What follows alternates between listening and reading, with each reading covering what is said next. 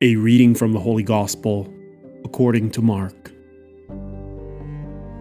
The mother of Jesus and his brothers arrived at the house. Standing outside, they sent word to Jesus and called him. A crowd seated around him told him, Your mother and your brothers and your sisters are outside asking for you. But he said to them in reply, Who are my mother and my brothers? And looking around at those seated in the circle, he said, here are my mother and my brothers. For whoever does the will of God is my brother and sister and mother. The Word of the Lord.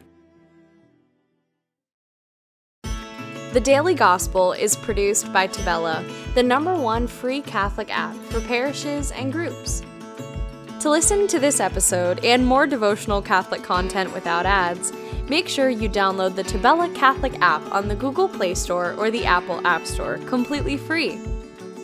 If you are a church leader, claim your parish on the app right away and start communicating with your parishioners at no cost. God bless you.